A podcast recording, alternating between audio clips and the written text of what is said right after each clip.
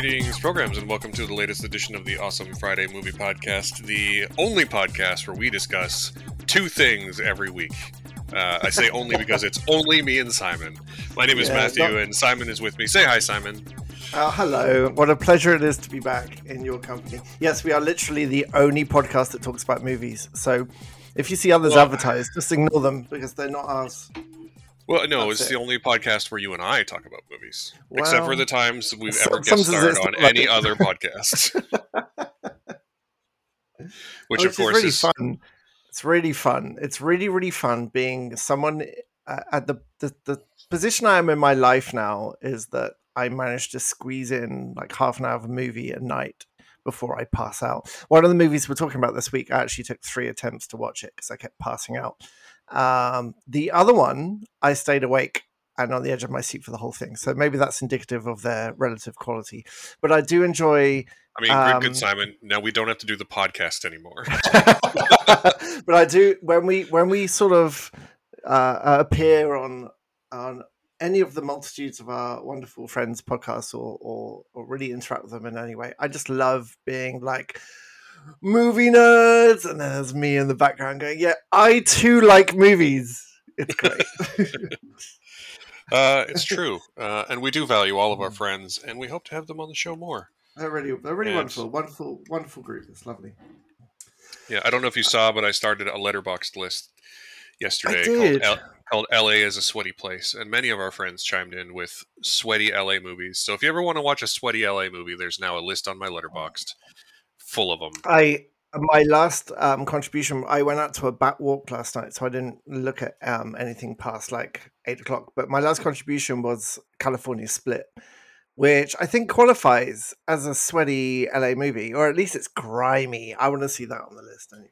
It's beautifully grimy. Elliot Gould, California Elliot Gould, and Robert Altman is just that perfect combination of like sleaze. I'm not sure sleaze is the same as grime. It's but not. It's really not. It's, it's uh. Anyway, I just wanted to talk about California Split because that's great. I mean, there's it's interesting actually in making that list last night because there's a lot of Robert Altman films and there's a lot of Paul Thomas Anderson films and Mhm. there's a lot of Michael Mann films. You know, there's a there's a, a sweaty LA type of director, and I appreciate that. And also, California Split, which I've never seen, is Elliot Gould and George Segal. Like, where Mm-hmm. do I where can I watch this movie? That's on Prime. It's on co- Prime, Prime, and it's on yeah. Hollywood Suite on demand, so I have two ways to watch Yeah. it. That's Yeah, yeah, do it.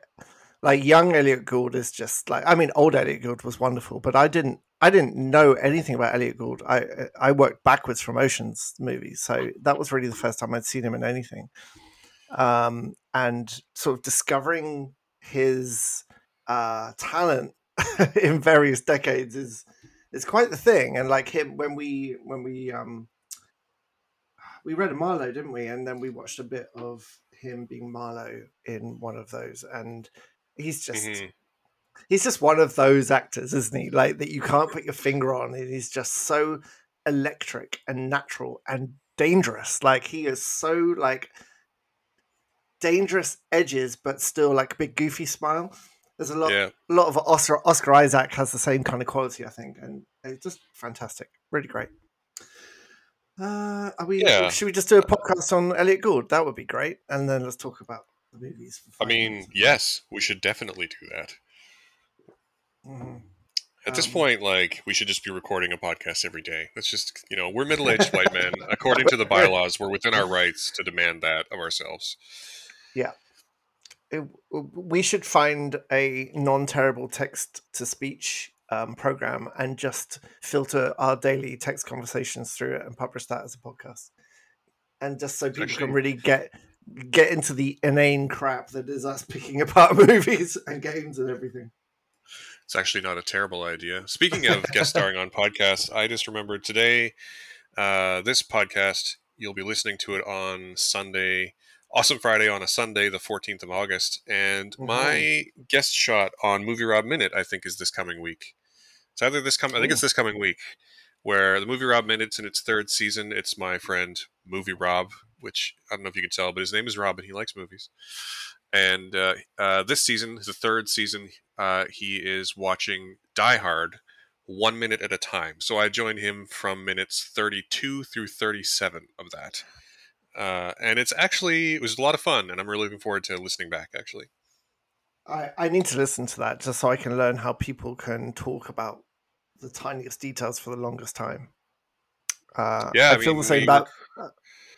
I'm in five Yeah. ep- five episodes of the show, and I think the shortest one is about 40 minutes. That's crazy. Yeah. I feel the same about that podcast you pointed me towards, which is only yeah, Mission Impossible. And they're like on episode 200. They've just had Christopher McQuarrie bring Tom Cruise in for the two, 200th episode where they only talk Oh, about yeah. Impossible. Like I the Fuse cast. Yeah, I need to learn about how to talk about that. For I feel the same way about baseball commentary. To be honest, those those old guys that do that are uh, incredible geniuses at just filling space with interesting conversation.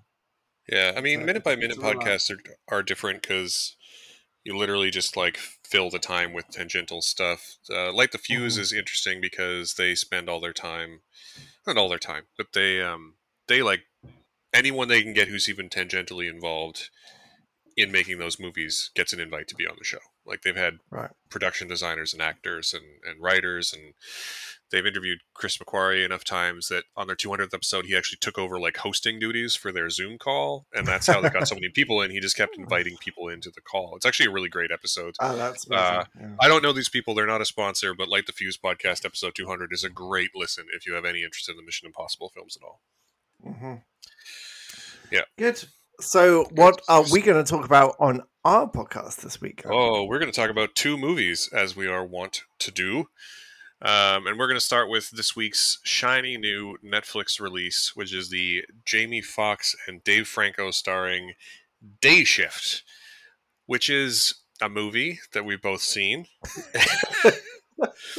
and I mean, okay, so basic plot breakdown Jamie Foxx is a down on his luck divorced dad who has a pool cleaning business, and he's also a vampire hunter. And there's a whole secret union of vampire hunters that have a underground. It's basically like they saw John Wick and went, "Let's do that," but with Mhm. vampire hunters. Uh, and then it was uh, not very good. I mean, I don't, I didn't like it. I didn't really like it, which is a shame. Uh, there's not really much more to say about the plot. Like, there's a big bad vampire who has a plan to do a thing in the San Fernando Valley, and she is played by. And actually, to be fair, I thought she was having a good time. Her name is Karla Souza. I don't think I've seen her in anything before, I understand she's on some TV shows.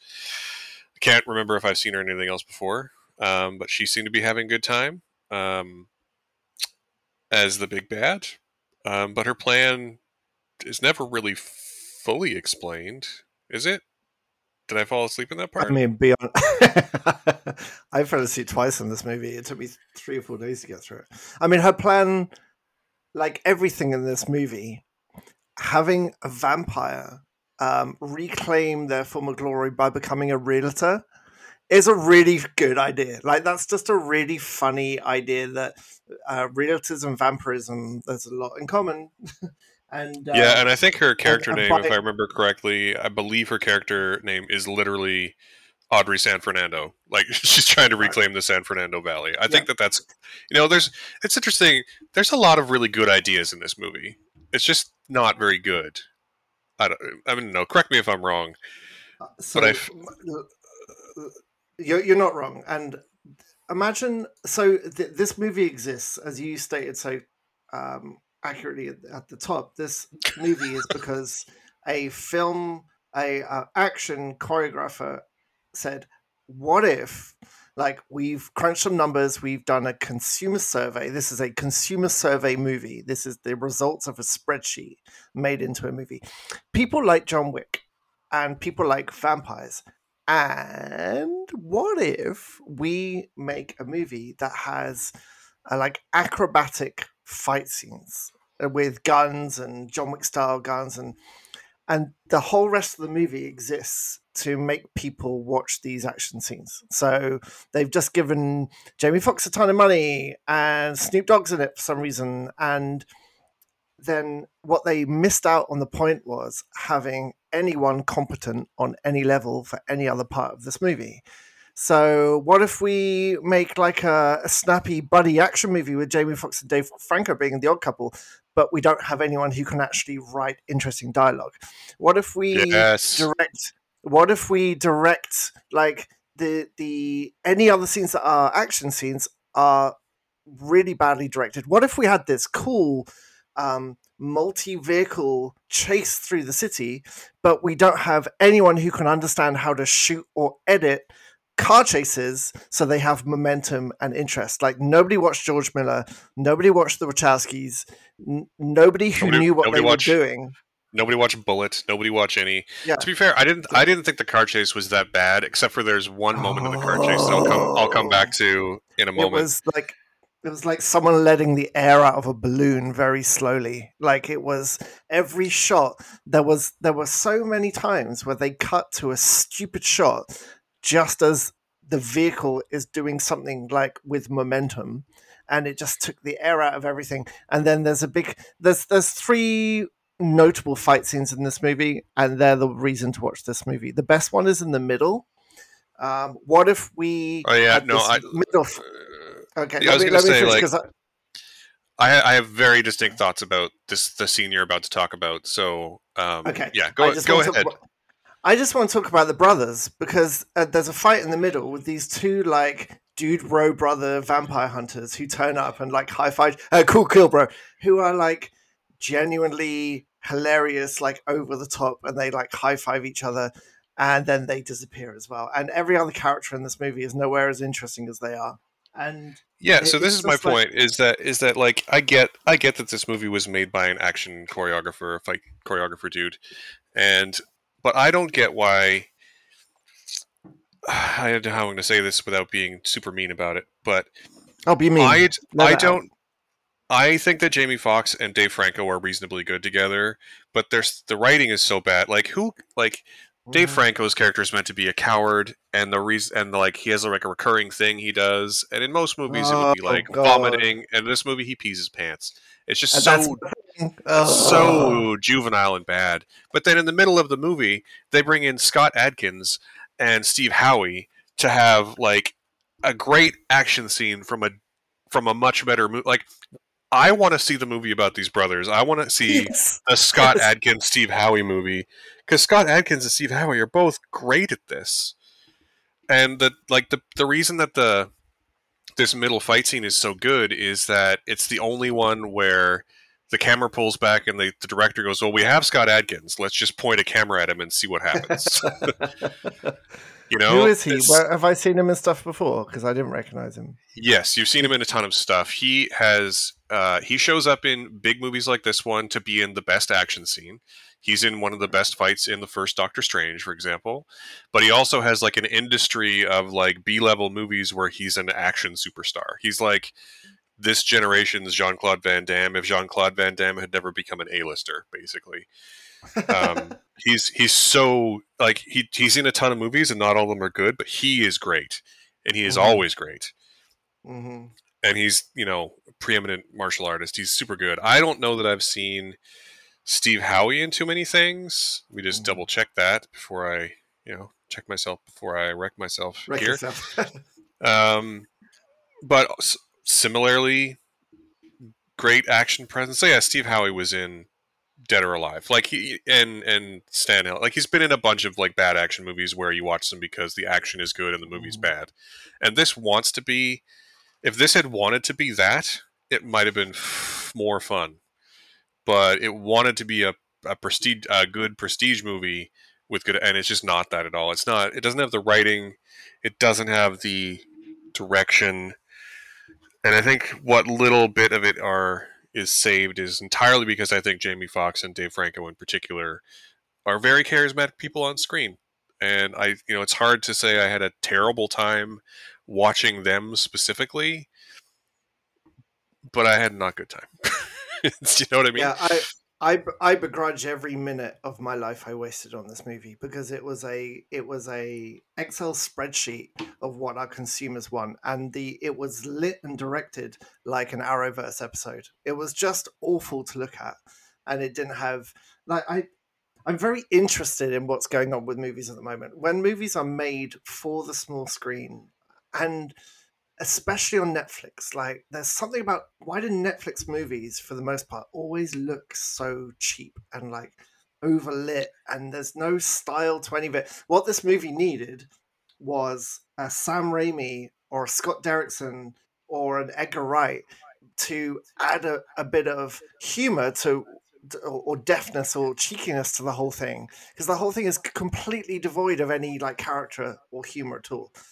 God, the Snoop Dogg edition is so like teeth grindingly just there so they can uh, appeal to that demographic. Like it doesn't add or do anything. I like Snoop Dogg a lot. I, I think he he's just being Snoop Dogg with a gun in this, and I'm honestly, like, I'm, I was fine with Snoop Dogg. I was fine. Like, I think, I think you you obviously disliked this movie more than me. Um, yeah, it's terrible. Uh, but I thought that like lots of people were having a good time, and there was lots of good ideas, and all of which was put together terribly. And I'm sorry, uh, you know, first time director J.J. Perry. I don't, I don't, I don't get it. I don't get it. I don't get it. No, I don't. Awful. I, I don't think it was very good. And I think that honestly, though, the writers of this movie, who I think one of them's written a bunch of stuff. Um, Shay Hatten has writing credits on like um, Army of Thieves, which we watched. I think I think we both liked most for the most part, um, and Army of the Dead and John Wick Three uh, and the upcoming John Wick's four and five, um, and the other guy Tyler Tice, I believe his name is. He only has this, and I feel like if this script had felt like something other than a a pretty good first draft, you know, it might have been saved a little bit. But this movie felt the the writing, the dial, all the dialogue, all of the jokes felt like a like a first draft, and I didn't I didn't like it. And what Absolutely. few moments where I did actually laugh or even just smirk were all just because of the way that, mostly honestly, because of the way that Dave Franco delivers lines. Because I think he's really good at playing the, for lack of a better term, a little bitch type character. you know, like, and that's not a slight. That that's hard. That's a hard kind of character to pull off. Um, and and to have it be like likable, and he's really good at it. And I, again, I think Jamie Foxx is super charismatic and I don't think he didn't bring everything he wanted to this role, but when you don't have you know the dialogue uh, some of the yeah, performances so, are terrible though i feel like yeah. there's definitely a lot of scenes where and i don't want to single anyone else out because i don't really want to be that mean but like there's definitely some scenes where i watched and i was like okay so why didn't you do another take like you're almost there like i'm not a director but i feel like you're like there's so many scenes where i'm like you're almost there just like do it yeah, one more time I, just do it one I, more time. You know. I, I thought the antagonist was awful. I, am not sure it's that the actress's fault. I, I'm more willing to put it onto the script, and the script was. Uh, honestly, I thought she seemed to be having a, a, good time with what, what she was given. Almost and... personality free. I could, I completely disagree about her. Like, like almost without any kind of impact or personality for me. Like in uh, this kind of movie, she... you need need a bit of a, a scene to it as an antagonist. Just yeah, and again, I thought, I guess maybe I thought she was doing the best she could with the material she was given, and if and maybe like I thought that. I mean, if I'm going to focus on someone who is bad, it would be there's two supporting characters in particular who I thought were just uniformly awful, who I will not single out. Uh, which um, I'll tell you after who I thought they were, but I just thought that they mm-hmm. were I thought they were. I don't think it's necessarily their fault. I think that they, mm-hmm. but I mm-hmm. also think that their performances were bad, and I don't. Yeah. It's uh, anyway.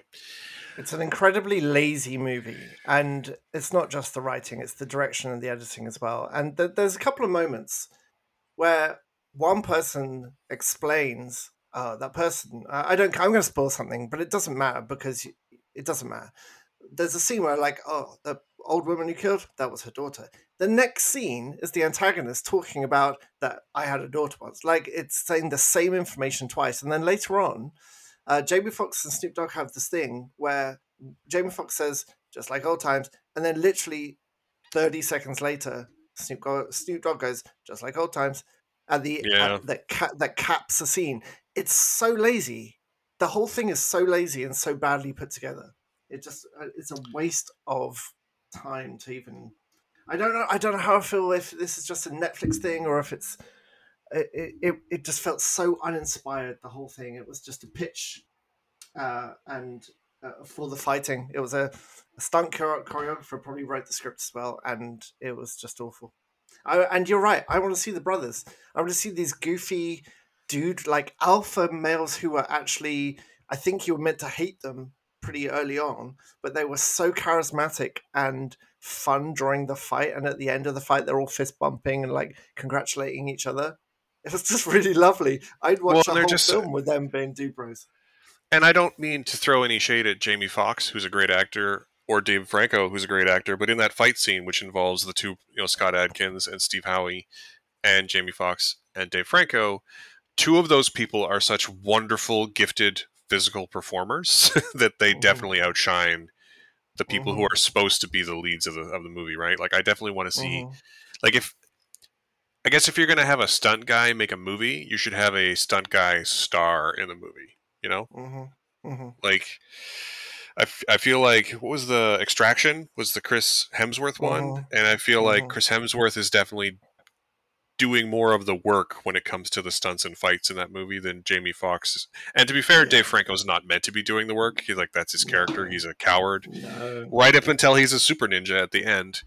Um, with with like a story beat that is completely out of nowhere that doesn't make any sense whatsoever that has not been referred to before uh, to do with uh, vampire evolution uh, which is just stupid it's like watching a really bad video game cutscene from the early 90s that level of like sense and quality it was awful Yeah. And- yeah, and there's like one again. The other, the other, the other supporting character, the one who I, it- there's another supporting character who like lives in the building. Who like from the first time you see her, you're like, oh, she's a plant from Mhm. the vampires. yeah yeah of And- yeah. And I think that you know, uh, Natasha, what's her name? Natasha Louis Liu, um, what is her Mhm. name? Bordizzo. yeah She has been good in stuff. She's been Mhm. bad in Yeah, stuff she has. too. Her her her debut was in that awful Crouching Tiger sequel, and like, but nobody was like, not even Mhm. Michelle Yeoh and Donnie Yen were really good in that movie. Um, mhm. but um, like from the first moment she shows up, you're like, oh, she's a plant from the vampires, and then they give you a scene that makes that explicit, and then they try and play it Mhm. like a twist later. Like it doesn't make any Yeah, it doesn't all. And then she immediately is like, "Well, I don't want to be the bad guy, so I'll be a good guy with you," and switches sides like immediately with no coercion. No. And it's it's all just like, yeah, like it's just all straight A to B filmmaking writing, and it's Oh, not she- good. She's playing Sabine Wren in the Ahsoka TV show. Yeah, and I'm very much looking forward to that. Right. Yeah, instead of watching Day Shift, she's also in Guns Akimbo, which everybody should watch. Uh, go and watch Guns Akimbo instead of this piece of shit because she's in that, she's great in that, and that is an infinitely better movie than this is. Yeah, If you and want like to watch Meg, Harry, Har- sorry, carry on. I was gonna say, and Meagan Good is in this too, and she's also, you know, a good, fun actress, and she's kind of wasted in this. Yeah. Um, But she'll be in. She was in Shazam, and she will be in Shazam too. So we'll get that. Mhm. That's fine. Yeah, yeah. So, how many stars are you giving Day Shift? Uh, I imagine you're. I'm gonna guess here that um, Swami says Simon gives it a one because that's the minimum, right? I was I, I was coming into this before we started recording. I was hovering maybe two for the because it some of the action work, especially that middle fight with the brothers, is pretty cool. But no, talking about it as a whole, I'm I resent the, the life I wasted watching this movie. So it's a one star for me. Yeah. I'm going to give it two based on the strength of Dave Franco almost entirely. But that's just like very barely a two for me. Mhm, Um, mhm, and I and I do feel like he deserved better than this. mhm. But I just uh, he him and I guess Jamie Foxx as well are so charismatic that I don't feel my time was in, entirely wasted. And based on again the one scene with uh, Scott Adkins and and Steve Howey, like just just honestly, yeah, honestly, watch this movie, but just fast forward to that scene. Just- yeah, just watch that scene. absolutely. That scene is great. Yeah, that scene yeah. is great. Um, yeah, so two. I'll give it a two. I need to go through. Wow, Scott Adkins' uh, filmography is quite the thing, isn't it? I need Yeah, to he actually- and see if I can. He actually has a podcast as well that's pretty pretty fun to listen to. Podcast or Oh, YouTube cool. show, I can't remember which. Wow, he's in lots of things called Legacy of Lies and Dead Reckoning and Max Cloud straight to video. That's Yeah. always a good sign. This is this is the kind of stuff. Uh, at one point in my life, I watched a lot of direct to video martial arts movies, like a lot, and um, this looks like the kind of thing that would take me back to that stage in my life. Yeah, it would, and like again, he shows up in just tons of big movies to do like the best action scene, like this movie. He shows up in tons of like debate movies of debatable quality to be in the best action scene in the second act, and then just Mhm. disappear. hmm Um, Oh, cool. so yeah, that's uh, that's that's day shift. Watch it at your own Yes. peril, No, don't basically. like what. Li- literally watch anything else. No, just again, just watch watch the Scott Adkins scene. It's great, and he Mhm. disappears from the film after that point. Yeah, And- just oh my god, that's right. I mean, you think like, oh, they're friends now, like because they they're kind of rivals for about thirty seconds until they decide to work together. It's another really lazy part of the movie. They build them as rivals, and suddenly they're best buddies. And so, like, oh, okay, so maybe they're gonna form this like squad. They they kind of got a squad forming, and then they're just then like, they just "Bye. disappear. Yeah. See ya. That's it. We're all gone Yeah. now. Oh. Yeah. Well, anyway, Stupid. let's let's move on because we're starting to get mean about it. I, I, I- this film deserves like it deserves it. I have no yeah. I have no interest in being mean, but this film deserved it. Let's talk about our second movie.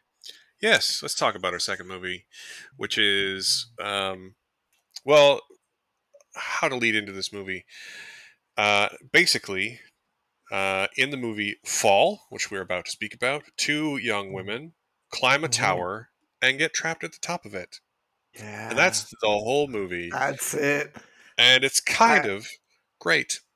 It's great. I gotta tell you though, my my some of my favorite genres are bottle movies, um, plucky female protagonists um, working through horrific circumstances to awesomely win, and um, situational horror. So those three circles combined, and the middle of those three circles is th- is this movie. And like, I'm not really scared of heights, but I felt physically sick for a, a chunk of this movie, and I just watched it on my TV in the dark. Like, I'm actually thinking of trying to see it in theaters because I, I wanna, I wanna see it. I want to be completely immersed in it. Yeah, I will say that if you're like me and you do have a fear of heights, um, just be prepared for that fact because there are definitely moments. And interestingly, though, the scenes that uh, the scenes that get me the most. There's one in the trailer that is like the scene where the the ladder falls away. They're up, so they're at the top of this 2,000 foot TV tower, and as they try to climb, the uh, the ladder falls away.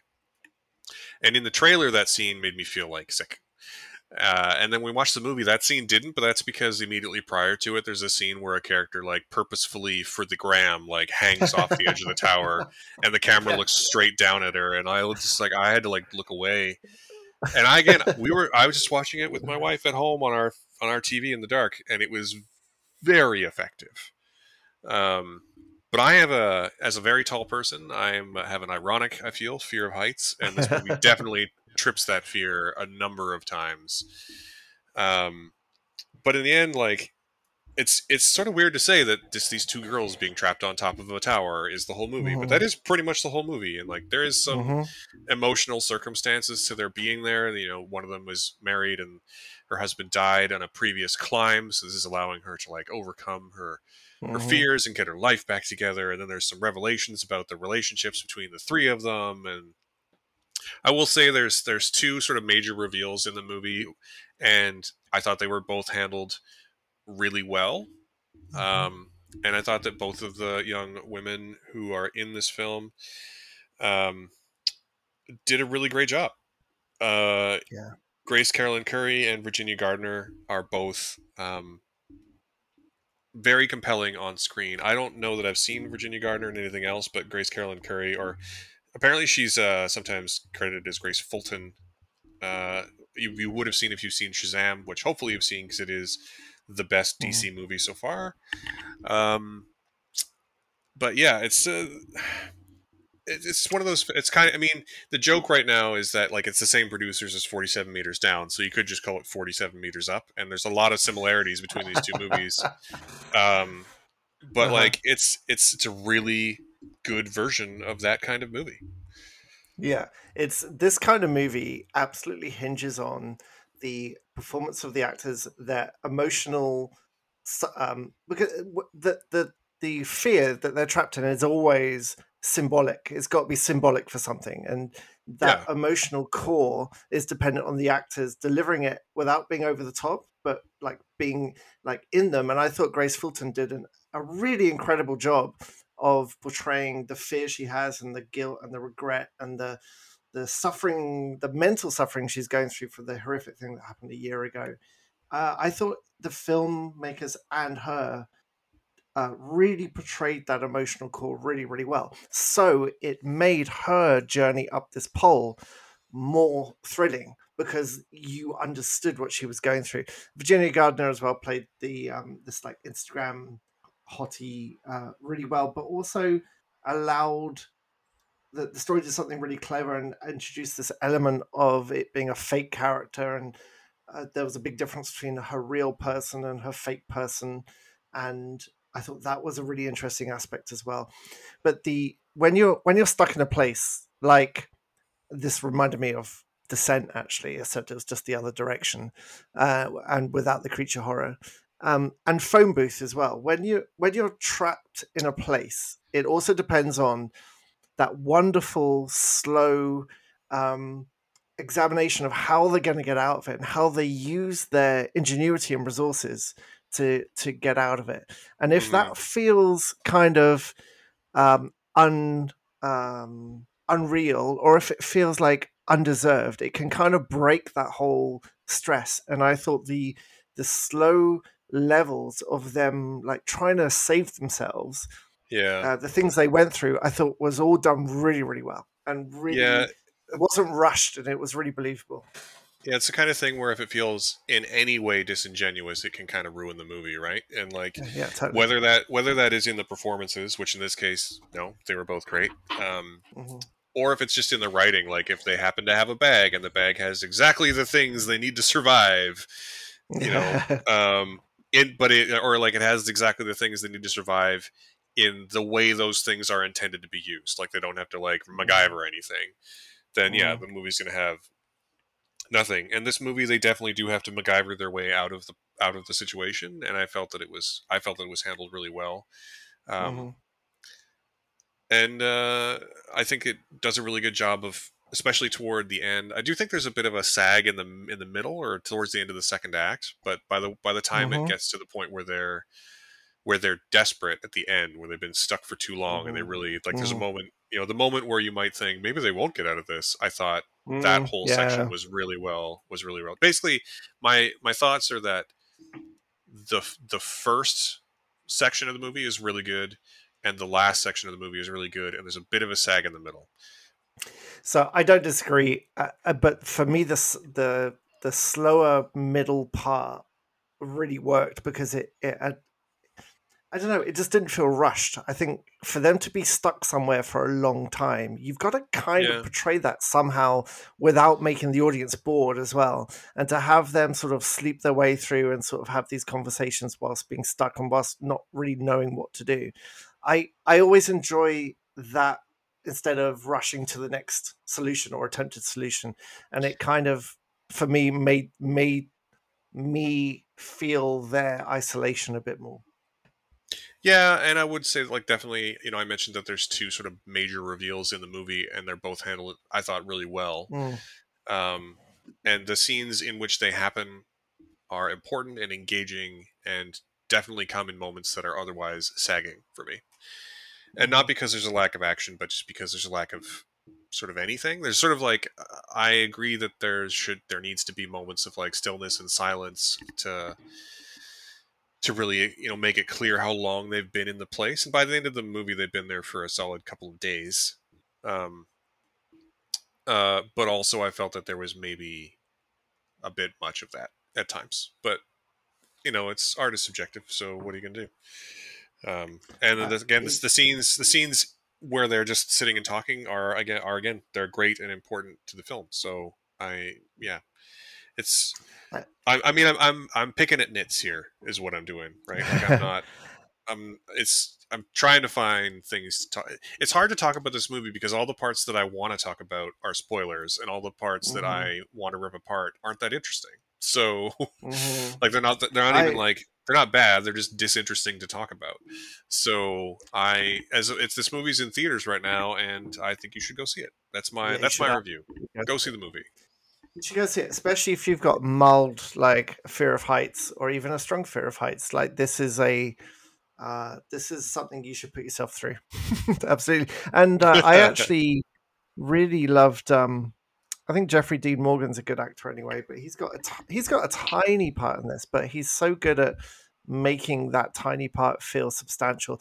And honestly, as a father with a daughter, uh, any kind of female character who has like a falling out with a dad and then tries to make up and like dad, you know, trying to get help from the dad, that's going to trigger my emotional response like quicker than anything else. So I really like that aspect too. And the um, there is there is a couple of twists, and the the biggest twist is a is don't- quite a don't- rip.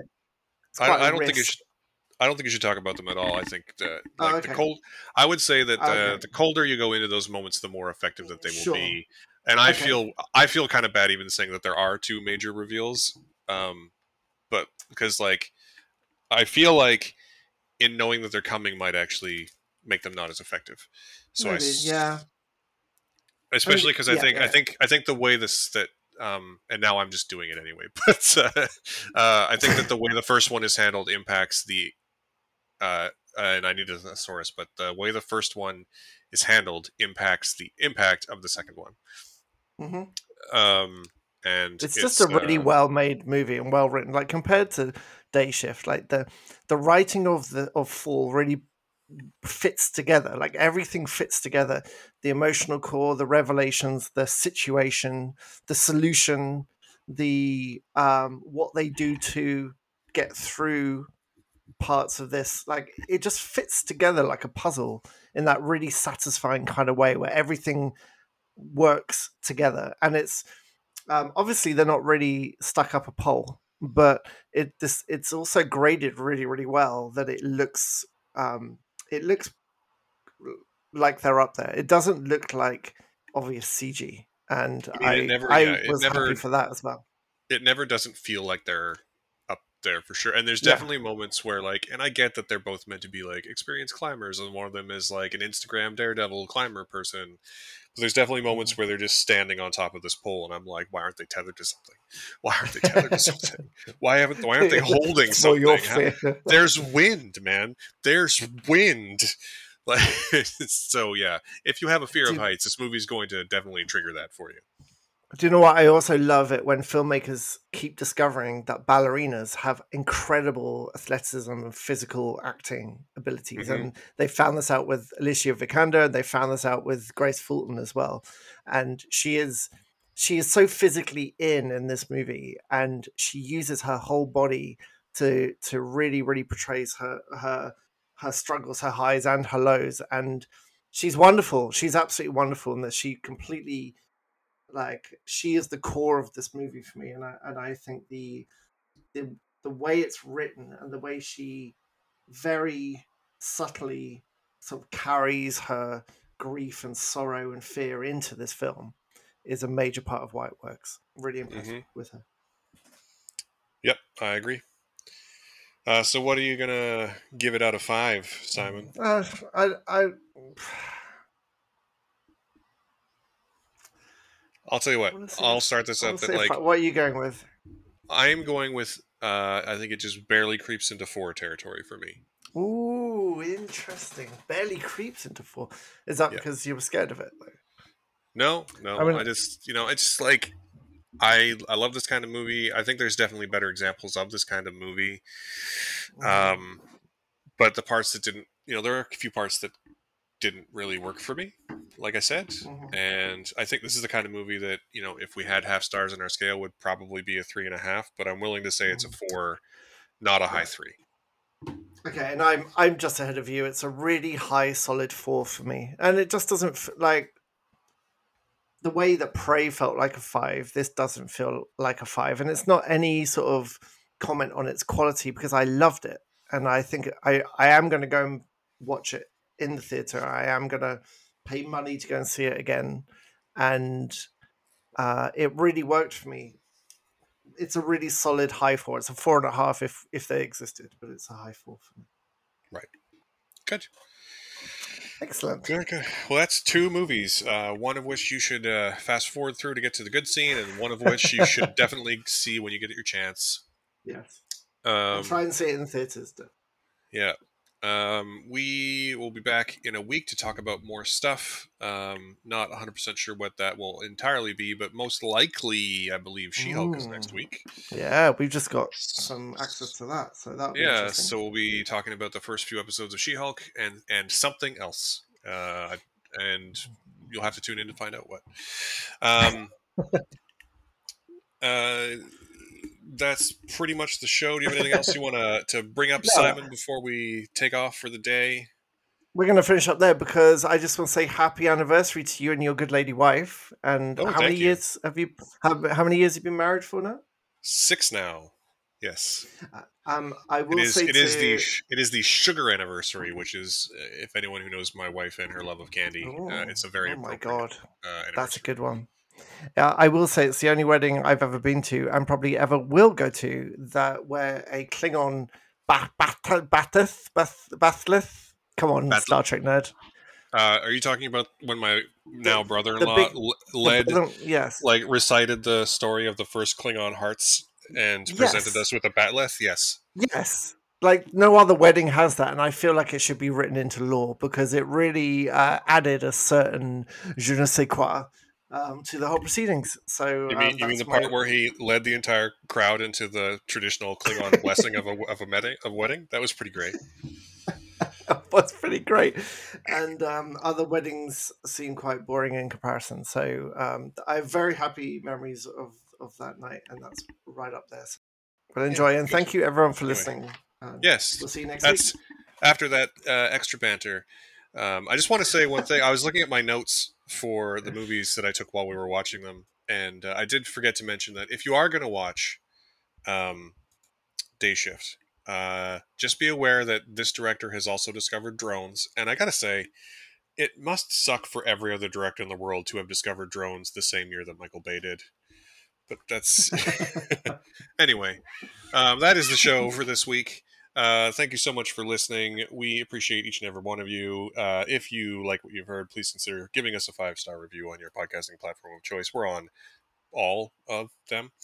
Um, if you'd like to support us more directly, we do have a Patreon and a Ko-fi, both linked in the show notes. I'll link to my sweaty LA, LA list in the show notes as well, um, so you can watch those movies or make suggestions. Uh, we record this here on the unceded lands of the Musqueams, Tsleil-Waututh, and Squamish nations here in Vancouver, BC. I have been Matthew. He has been Simon. Thank you so much for joining us on this awesome Friday. Bye.